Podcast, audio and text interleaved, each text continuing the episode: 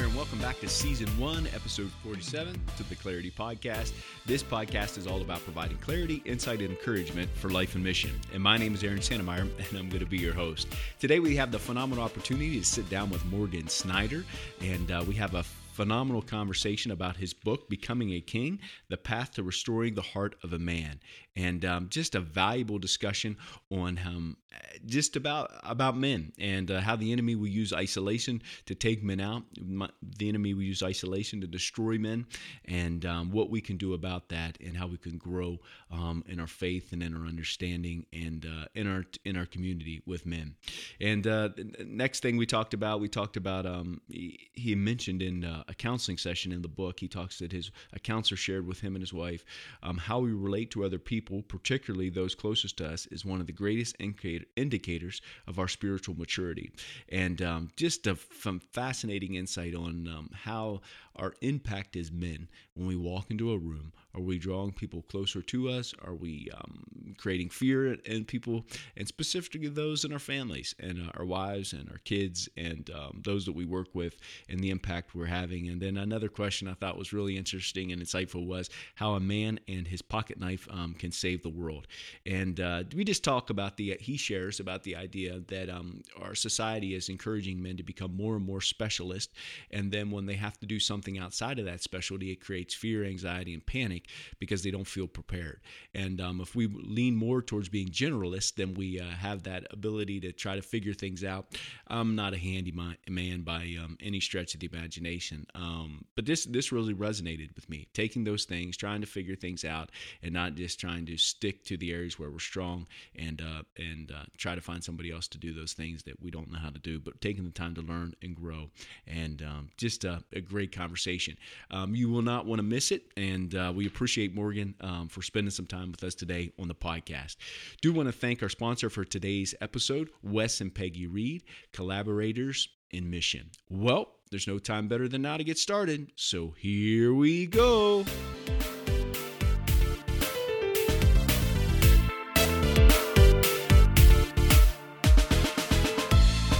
Greetings and welcome back to the Clarity Podcast. So excited to be here today with uh, a new friend, uh, Morgan Snyder. Um, I first, I honestly, the first I'd heard of him when, was when I read his book, Becoming a King. And it was a book that was impactful and insightful and really challenged me as a man. And so uh, I read the book, and I thought, on a chance, I'm going to pray that uh, the door would open, that we would be able to sit down and have a conversation on the podcast and to learn from him about his wisdom, insight, and experience. Morgan, could you go ahead and introduce yourself to the audience for those that that maybe have not read the book yet, and just share something a little bit about yourself? Yeah, Aaron, it's great to connect with you and to connect with this tribe of uh, like-hearted, kingdom-hearted men and women around the globe. It's an honor to slip into each person's world. Uh, boy, an introduction's a big question, uh, but I think what I would say for context is I've spent the last twenty-two years partnering with John Eldridge and taking the message of Wild at Heart to men and women around the world. But where it started was the heart of a young boy that was deeply passionate, um, but very lost. And I came into a vibrant relationship with God in my college years. But Aaron, what I found was, even though my heart gained a trust in God and a salvation, still I was a boy on the inside. So I was in a man's body, in a growing man's world, but still feeling like a boy on the inside. What I lacked was a process of initiation. What I lacked was becoming mature and wholehearted and learning what it was like to walk in union with God. I needed to be fathered. I needed to um, be under the care of older guides. And so I, I took my restoration really seriously, and out of pain and dreams. I think it was the two things, Aaron. It was it was the desire to be a good man, the desire to do meaningful work and impact the world for God and his kingdom, to be a loving husband, to be a loving father, all those desires. But then the pain of my internal life is not matching with my external, and I often feel fear, and I often feel um, like I'm behind. Hmm. It's just this pervasive sense of I'm behind and it's up to me. And so I began a path um, of recovering something ancient. I started asking older men, what is the path of life? What is the, what are the pitfalls? What is the most important thing? And over time, Aaron, I began to gather counsel. And it was this beautiful sort of mosaic of over seventy-five men over two years' time, where they began to help me recover something not new, but hmm. newly recovered. It's what hmm. Jeremiah six talks about. Recover the ancient path at the crossroads, the tried and true road that leads to rest for your soul. And what I discovered is what G K Chesterton offered hundreds of years ago, where he said, every generation loses the gospel, this path of life, and every generation is charged with its recovery. Hmm. And so I found myself a young, gifted, uninitiated man that loved God, but needed to tend very seriously to the deeper matters of my soul. And over the last twenty years, I've taken that path, a narrow road to um, live an upside down life in an upside down kingdom that doesn't make sense economically and doesn't make sense practically, but the fruit is life, and it's yeah. life to the full. And when I look in the eyes of my wife, and when I look in the eyes of my teenagers at sixteen and thirteen, the eyes of my close friends, um, the eyes of men that are heroically um, offering the kingdom in the world, it makes me realize like it's worth every risk, and there's more. Mm. Wow.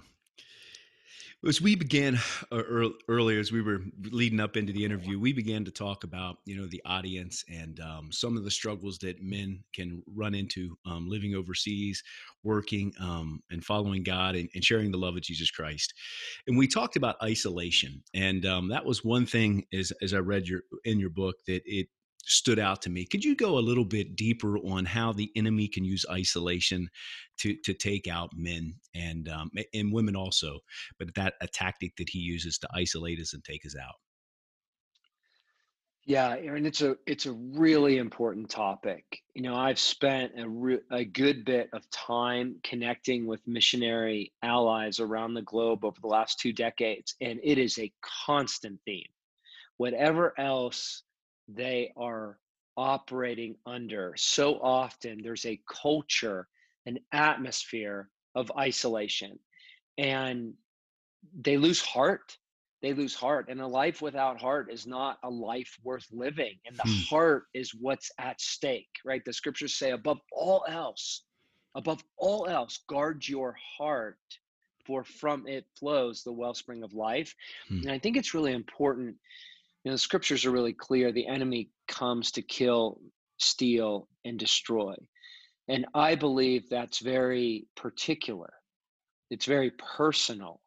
It's very um, regional. Hmm. It's very specific to the age in which we find ourselves. And so I believe the enemy is very cunning. He's very strategic. He knows our story, and he knows what works. And so he knows, like in this age, Uh, Richard Foster said, the curse of our age is superficiality. We're moving so fast and we're so busy, even doing good things. Our souls are tempted to stay in the shallows. Hmm.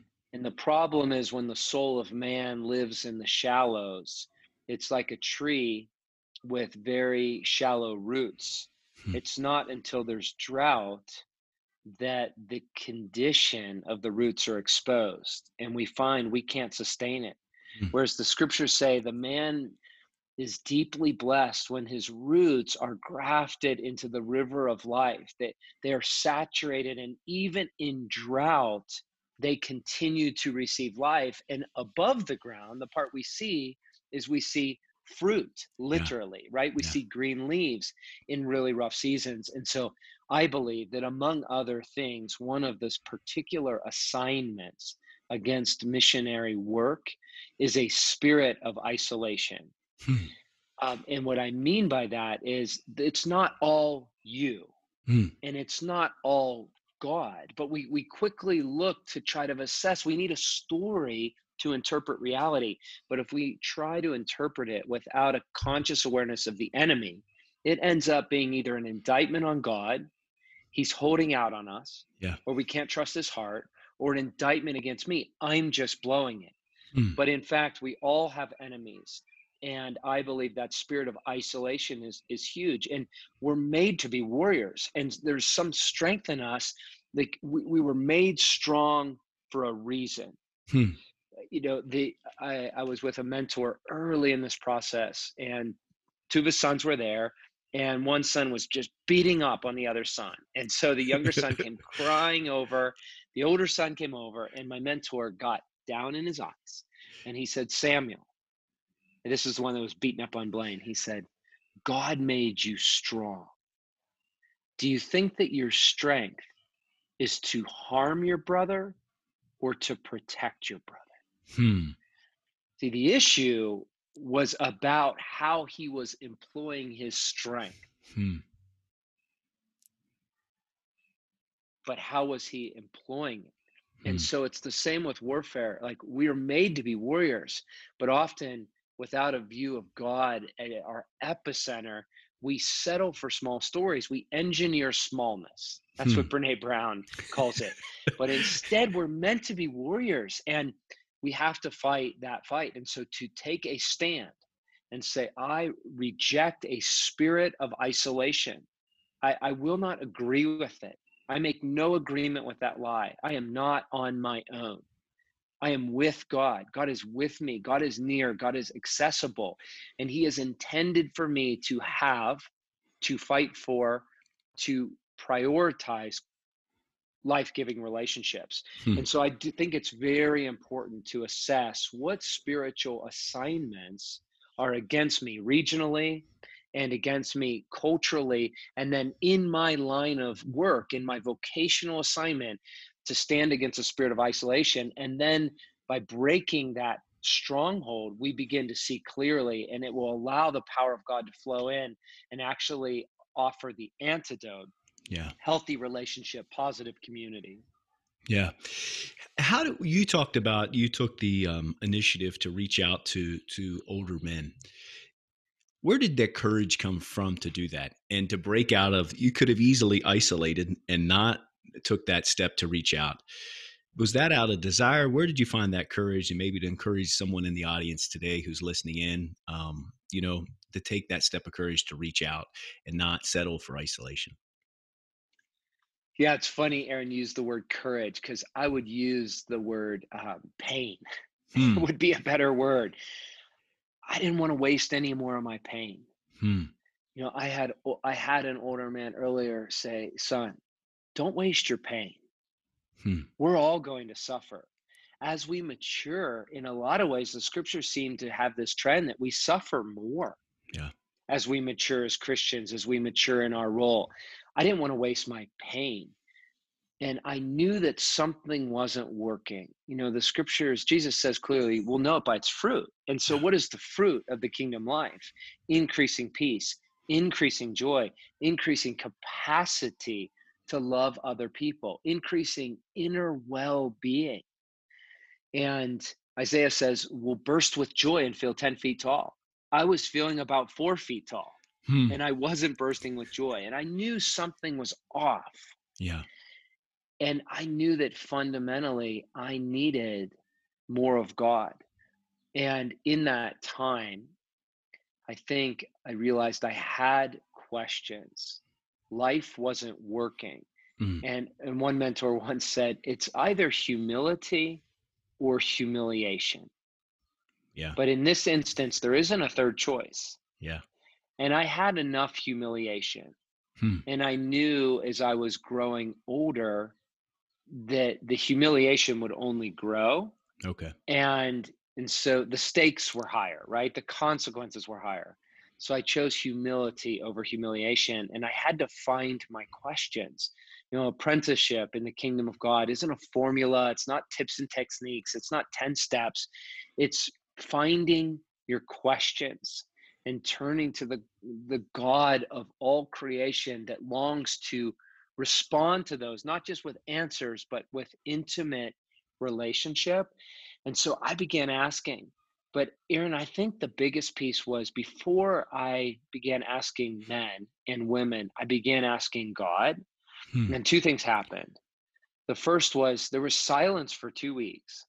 And, and that caused me to get more curious, to really tune in. And he said, I want to speak to you, but I want to speak to you through older, wiser guides. Hmm. So that was the first piece. And the second piece was learning to believe that at the center of reality, I, I do have a father yeah.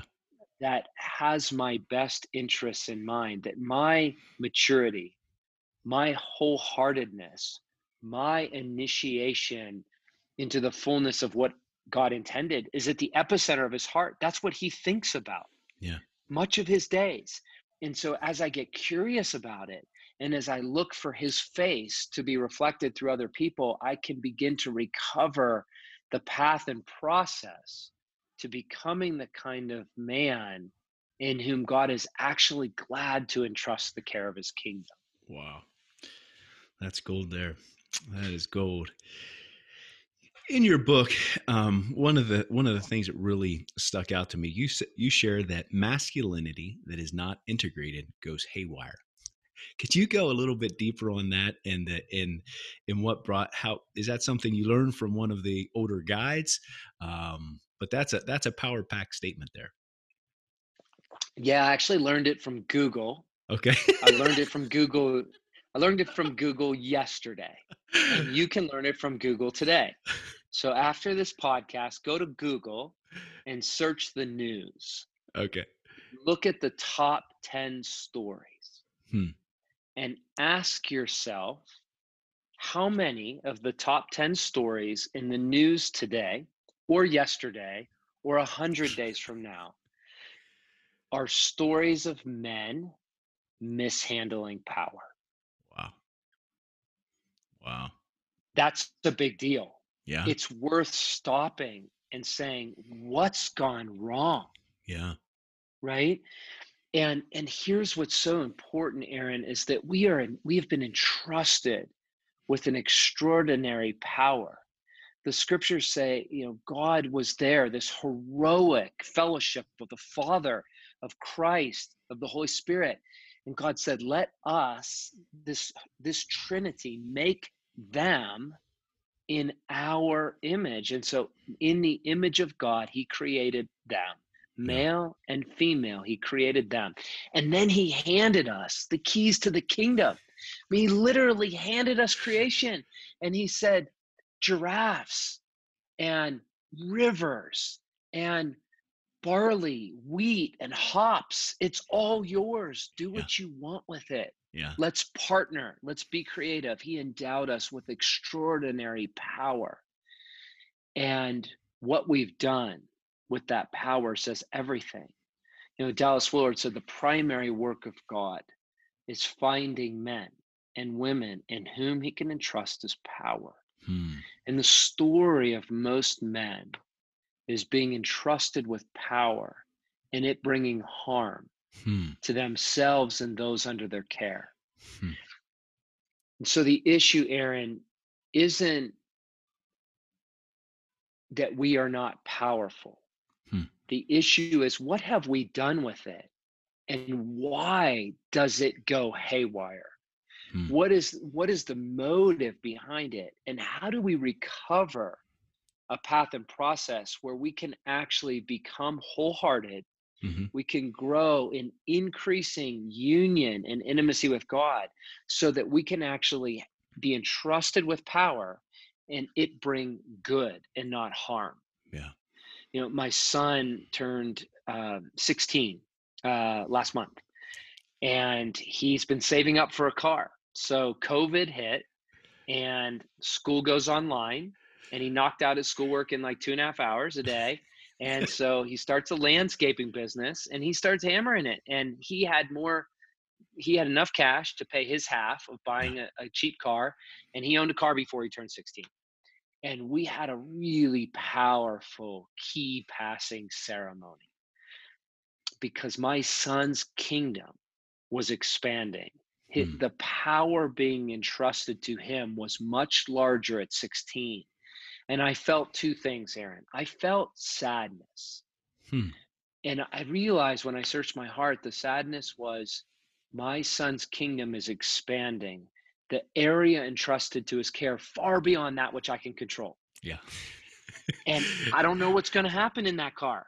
Yeah. But if what happens in that car is what happened in my car when I was sixteen, that would be terrible. Yeah. That would be hurtful to himself and other people, particularly women. Yeah. And I was sad. And also I was glad hmm. because I knew that my son was ready. Hmm. My son was on time. It's a risk. I don't know how it's going to go, but he has God in his heart. And, and that ceremony was an opportunity to say, son, this isn't about turning sixteen. This is a mark in your masculine initiation. Hmm. You are on time. This is great power. I trust you. God trusts you. And here's what's key is there's room to fail. Yeah. We have to fail. Failing is the greatest teacher. It's a kind guide and a severe mercy. And so there's room. And so I bless you, but you're ready for this. Let's do this together. But this is your vehicle. We consecrate it to the kingdom of God. We consecrate it for joy, for adventure, for, for learning and growing. You're ready and you can do this. Yeah. And so power is a really big category, and it's mishandling it has shaped much of the world. And our work in the kingdom is to become the kind of people that can be entrusted with power and help other people do the same. That's good. That is good. You know, kind of shifting a little bit, and, and one of the other things I have, I could ask you like a hundred questions, but one of the one of the next questions I wanted to ask you about was, you wrote about a counselor sharing that how we relate to other people, particularly those closest to us, is one of the greatest indica- indicators of our spiritual maturity. Can can you go a little bit deeper on that, and um, how it impacted your life when that was shared with you, and um, how can men take stock of that and, and take that to heart and take assessment of how we are? As you talk about becoming, becoming a king, you know, what is it like to live in our kingdom? What is it like to be in our kingdom, and looking at how we're treating our families, how we're treating our, our teammates and those that are closest to us? Yeah, there's, there's several really core directions I could go with that question. Um, I'm just kind of listening to my spirit to ask, like, what's genuinely most helpful? Um, but I was sitting with my mentor, Craig, and I had just uh, had some tough situations with my wife. And he he really called me on it because he loved me, and mm. I could feel the fatherly love. And that's what he said is, you know, that's it's one of the indicators of spiritual maturity. Spiritual maturity is a hard thing to name, but what yeah. he was pointing out is, I see you. I know you want to grow. I know you have a growth mindset. You want to be a lifetime learner and lover, but you need to become aware that how you are relating to people you love is causing harm. And it was the love in my heart for the people that I was hurting that caused me to say, I'm going to take this seriously. Hmm. It takes a lot of courage to ask the honest question and find a context to get an honest answer of, what am I like? Mm. What's it like to be around me? Mm. What's my impact on you? I mean, everyone has a sort of gravitational pull, like, like a force field around them, right? Yeah. For some people that you just always want to laugh with them. There's just always this, this kind of life of the party. It's always a joke, right? Yeah.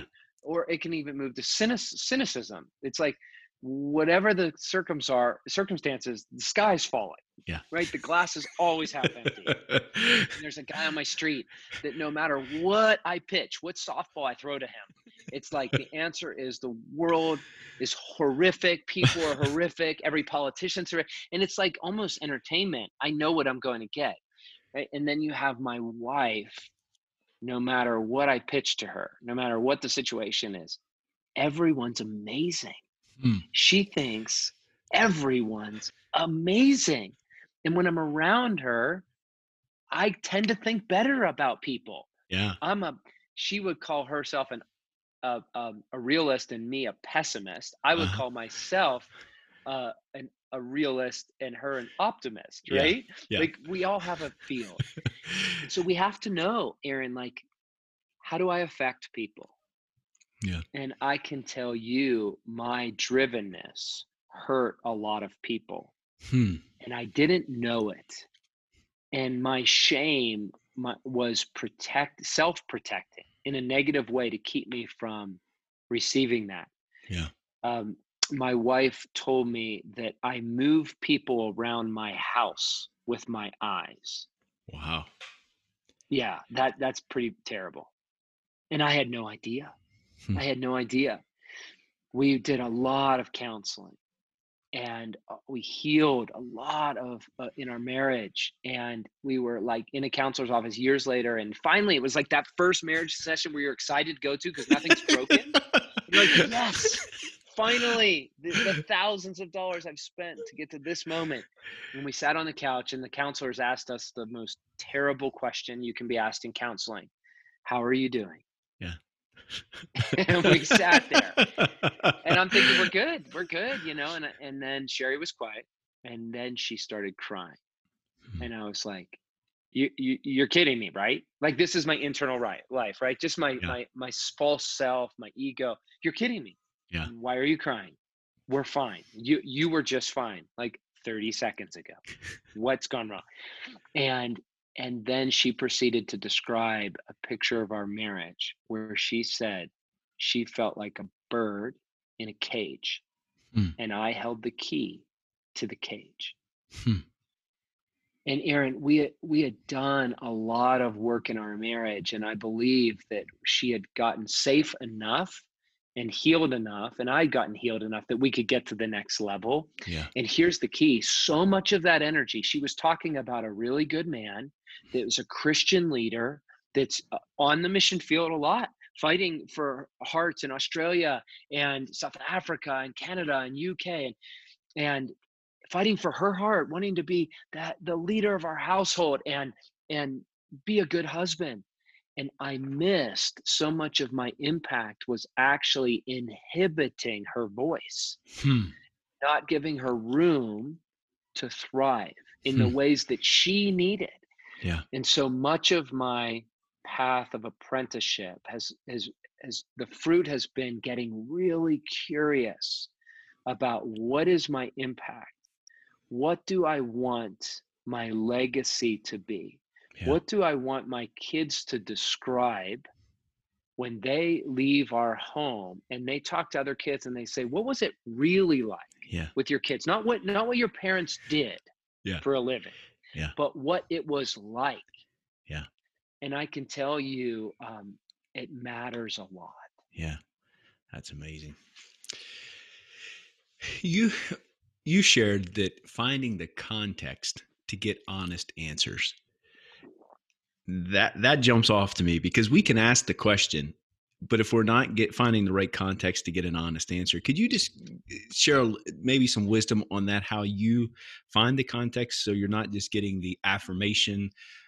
You know, you really want feedback. You don't just want affirmation, wow, you're great, you're great, and move on, but you really want what the, the honest truth. Have you, is there any keys that you've learned about finding that context to get to get honest answers? I think I would replace the word with um, finding, I would mm-hmm. replace with cultivating. Okay. Um, how do you cultivate an atmosphere in a relationship where you have earned the right to receive an honest answer? Wow. That's a very different shift. We do yes, it is. so much work to kind of, uh, you know, the whitewashed tombs to polish the outside of the cup yeah. and to make it shiny. In the mission field, I know we're talking to a lot of different hearts, but right. specifically these allies in the mission field, there's this added pressure yeah. of I need to project and demonstrate the message. I'm I'm crushing it. Yeah. Like, this is worth your investment, yeah. right? That's, you're and hitting ultimately, it. Right? It ultimately, it comes down to metrics on some level, yeah. right? I am giving you this report that justifies your sacrificial investment to keep this going. Yeah, it's good. And yet the kingdom of God does not work on economics. God's economy is not the ways of this world. God's methods of growth are not the ways of this world. You know, you just look at nature. It's meant to be our first sacred text, and it teaches us that God's ways are not our ways. His thoughts are not our thoughts, yeah. right? He turns things upside down. And so already as missionaries, we're so often set up in a context to not be honest. Hmm. Uh, and it's self-protective, and ultimately it brings harm hmm. to ourselves and those under our care. And, and when I say harm, I'm saying a general category. I'm using that word very compassionately. Yeah. It doesn't bring the good that we yeah. want. And so what I would say is the first step is, do you have a relationship anywhere hmm. to be brutally honest with how you're doing? Hmm. And that's why that's one of the, I love One of the dimensions I love of the twelve-step programs and the twelve-step movement is there is authenticity of communicating where I'm at right now. There's no judgment. There's no crosstalk. You know, my friends that have benefited from that, one of the huge things they do really well is come as you are yeah. and share how you're doing. Hmm. And most missionaries have nothing of that sort.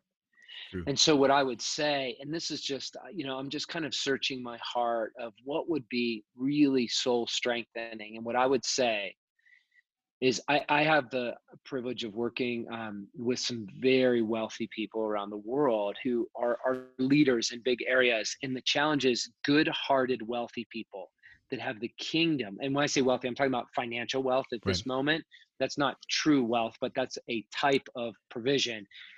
With a lot of financial resources, the problem is over time, most people they care about end up on their payroll. Hmm. In some form or fashion, they are economically connected to most people they care about, and it creates a bind because hmm. they can't get honest feedback hmm. because their finances are all commingled yeah. with that. It's oversimplifying, but it's just a category. I think there's a similar effect with missionaries that when you're in the field, in your world, back home is kind of more narrowed. Most people are involved in your work. Yeah. And you have you don't have a say a soul safe place. That's good. To be honest and come unraveled. And so my heart to each person would say, Holy Spirit, would you show me how to pursue a context where here I'm not a missionary? Hmm. Here there's no title. I I am simply Sarah. Yeah. I'm simply Tom. Yeah. It's the great equalizer. I'm a child of God. I'm a son of God. I'm a daughter of God. I'm, it's not about what I do. That's it's good. About who I am. That's good. That's good. One of the other things that really jumped out, and this kind of segues into it, uh, identifying who we are, who we are in Christ, is you, you said a man and his knife can save the world. And uh, you talk about the idea we become specialists, but it's more generalist um, that is, uh, you believe it is vital. And that really, it's it really caught my attention. Can you go just to go a little bit deeper on a man and his knife and how he can save the world? Uh, yes. Yeah, it's a big category, and yeah, it, it and it's kind of a it's a game changer. It's a big shift, but for this moment, you know, it was once said. Uh, Will Rogers said it. Ron Reagan, uh, se- several different people. I don't know who originally said it, but it's been said that often the best thing for the inside of a man is the outside of a horse. Hmm. And the idea was um, we are soul. Yeah. We we are masculine and feminine soul, and there there are very robust dimensions to what that means, and we could spend several podcasts right. exploring that. But we live in a very unique age in human history. When you look at just how humans function, and you take any view of human history, from the most conservative of a six-day Genesis picture and to to millions of years. Yeah. Any view, our modern era of, of this technological age, industrial age, informational age, post seventeen hundred A D is, is a very small percentage of human history. It's, it's, it's somewhere between zero point zero one percent and zero point zero zero zero zero one percent of wow. human existence. That is, I never thought about it that way. It's crazy. It is. Okay, so put that on a map. Put that on the map, right? Yeah. It's like, you think about the number of people that go in the ocean and how many people get attacked by a shark. Yeah. Like, yeah. like there are less people that have lived in modernity yeah. and our age of machines and technology and travel and ability to be missionaries yeah. overseas, yeah. halfway around the world, than there are people that have ever gotten attacked by a shark. Yeah. Okay. Like, this is mind boggling. So it's important to think about these terms. Like, this isn't normal. Yeah. ninety-nine percent of our human experience in the world is simply not normal when we think statistically to humans. Okay. So yeah. just as a context, yeah. very simplified, everything in our world is reduced to a commodity. Because we can do things cheaply, quickly, efficiently, easily, there's so much leverage in our age that things are reduced to a means of exchange through money. And it's kind of the great equalizer. It's a common denominator. Mm. And what happens is we are encouraged to become specialists. We're, be- we're encouraged to follow our gifting and become really good at one thing. Yeah. The problem is when you take away other things that in general, most people had to do, like the simplicity of food, clothing, shelter. You actually remove the means by which we were meant to become whole human beings. Hmm. And, and parts of us go atrophied. And so it's like a bone that breaks and you put on a cast, and six weeks later, later you take off the cast and the bone is healed, but yeah. the muscles are, are flimsy, yeah. right? They're feeble. That's true. And you have to exercise that arm until they're regenerated. Most men have very feeble muscles in many places because they've been put in a cast. Hmm. And the problem is what the world needs is wholehearted men and women.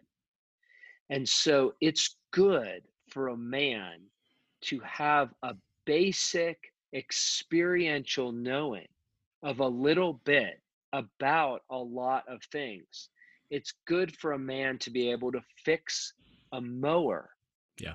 and fix a problem with his computer and to fix a broken heart.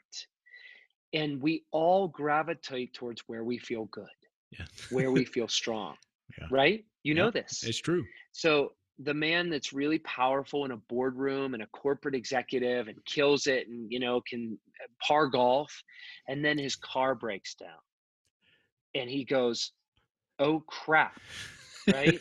or or if he's a Christian, he says, oh darn. Yeah. Or if he is a regular dude, he goes, I'm terrified.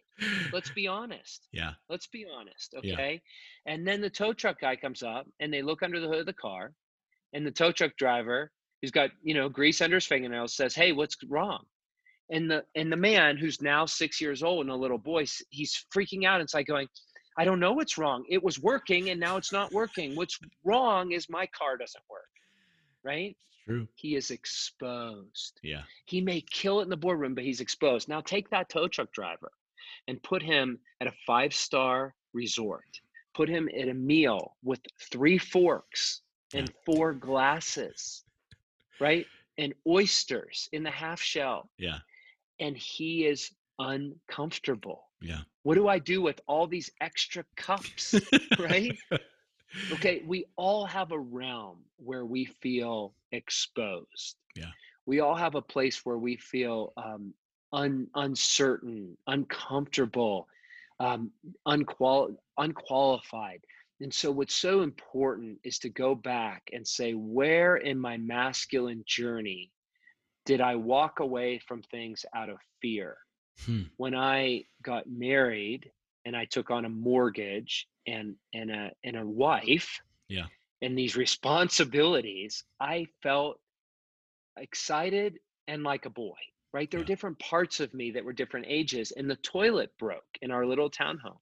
And I remember thinking, oh crap, when I was a kid and the toilet broke, we called a toilet fixer person, yeah. right? My dad was a doctor. Yeah. He grew up poor. And so he became a professional and we outsourced everything.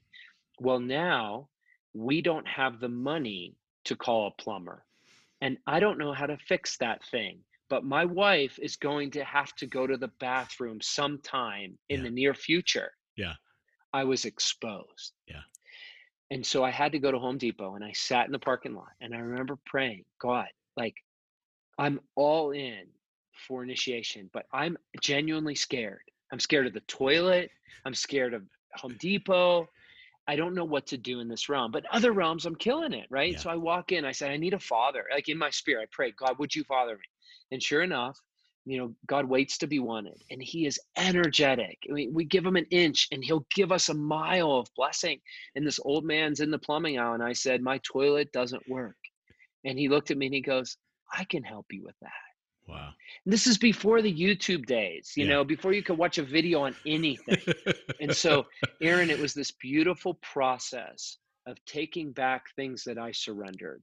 Yeah. And so to get back to your question about the hot, the pocket knife, that was a symbol. You know, when I was a kid, like a lot of little boys, I had a handful of pocket knives that I loved, but no one ever taught me how to use it. No one ever ha- taught me how to sharpen it. And Uh, in this process of recovering the generalist, I sensed God say, I want you to carry a pocket knife. Hmm. And I thought, what, to open Amazon package and take the shrink wrap off of meat from the grocery store? Let's be honest. Let's be honest. I live in the suburbs.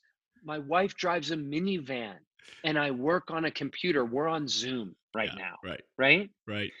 But truth be told, it re- It was an extension of something being healed and restored. Hmm. And when I pull out that knife every day to use it, that sound of a click, when my yeah. little daughter says, Daddy, can I borrow your knife? Yeah. Or she says, Daddy, my, my daddy always has a knife. It's more than a knife. It's a soul's symbol yeah. of something God is doing inside the man. Hmm. And the specialists, the particular gifts that have been entrusted to our care are meant to be layered on top of us recovering the generalists. And so my invitation to listeners out there is, where do you feel afraid? Where do you feel exposed? Where do you feel uh, uncomfortable? And then to men, particularly around masculine masculinity. Yeah. What do you move in that direction? Go there, risk, carry a pocket knife, take a risk, pull it out, let it be a soul symbol, and it can heal your soul. That's awesome. That is awesome. Morgan, I could talk to you for hours, but I've already taken more of your time than I asked for. So um, I appreciate it. You have been a blessing to me. Um, I, the book has been a blessing to me. And just to sit here and communicate um, and listen to you and learn from you has been a blessing to my soul. And uh, would you pray for the audience um, in whatever way the Spirit leads you, um, that God will use this, what you shared today, not just as words and not just as head knowledge, but things that we will put into action in our hearts and our lives, um, wherever we're at around this world. Yeah, I would love, I would absolutely love to pray. I loved praying with you before our recording. And, and one of the things I actually pray in preparation for a podcast like this, Aaron, is that um, I would have God's heart for the mm. listener. Yeah. God, give me your heart for the listener. And so, and another thing that I pray is to crucify self-promotion, hmm. because this is not about me. This is about God. And I want to steward what's been entrusted to my care. But as we're sharing this morning, I am impressed to encourage the listeners to dial in to become good soil dot com. Yeah. That's the, the landing page that over these years, I've tried to curate and distill treasures of this ancient path for like-hearted allies around the globe. And so there's podcasts, there's blogs, and becoming a king dot com was intended to take people deeper into this. The video, um, the study guide, all those resources um, go quite deep. And that's at becoming a king dot com. And, and I, I share that not in the spirit of self-promotion, but in the spirit of these missionaries as an antidote to isolation. Those are resources that most of them are free. They're totally accessible, um, twenty-four hours a day. And there's the slow and steady resources to provide soul strengthening. So I really encourage listeners, if anything in this conversation with us is speaking, is resonating, become good soil dot com, becoming a king dot com. But having said that, Father, I do stand with Aaron this morning. And Jesus, you are all powerful. You, you have conquered death. And your resurrection and ascension gives us access to a power that makes the impossible possible in our lives. And Holy Spirit, you are a teacher. You are a kind and faithful guide. You promise to lead us step by step, coaching us, guiding us into the portion and the pace that you have for us. Father, you provide abundance in the place of scarcity. You provide courage in the place of fear. Father, you provide intimate relationship in the place of lonely and isolation. Father, you are the great initiator. It's not up to us. You are at the center of this story. And we belong to you. And so, Jesus, I pray that your grace would in, be enacted in each of our lives today afresh, that it would move in us and compel us to respond to you, to respond to the next step in our initiation. Holy Spirit, would you reveal one thing for us to take away from this podcast today?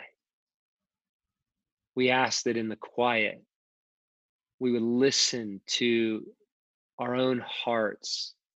We would tune into your heart and you advocating for us. You are the advocator. And it's interesting, God has many names. And, and Aaron, just even in praying right now, uh, I've never actually named, um, prayed before in naming God as the great advocator. Mm. But I sense for our listeners, he's saying, I am your advocate. And so would you let me be your advocate? So Holy Spirit, we ask that you would infuse your power. You would breathe your breath into every heart and every home listening to this, that you would bring refreshment, you would bring renewal, that you would bring hope that comes from um, receiving a deeper spirit of sonship where we cry out, God, you are our Father, and we are your sons, and we are your daughters. And we ask that you would father us even more on this day. And we pray all these things in the name of the Father, and Son, and Holy Spirit. Amen.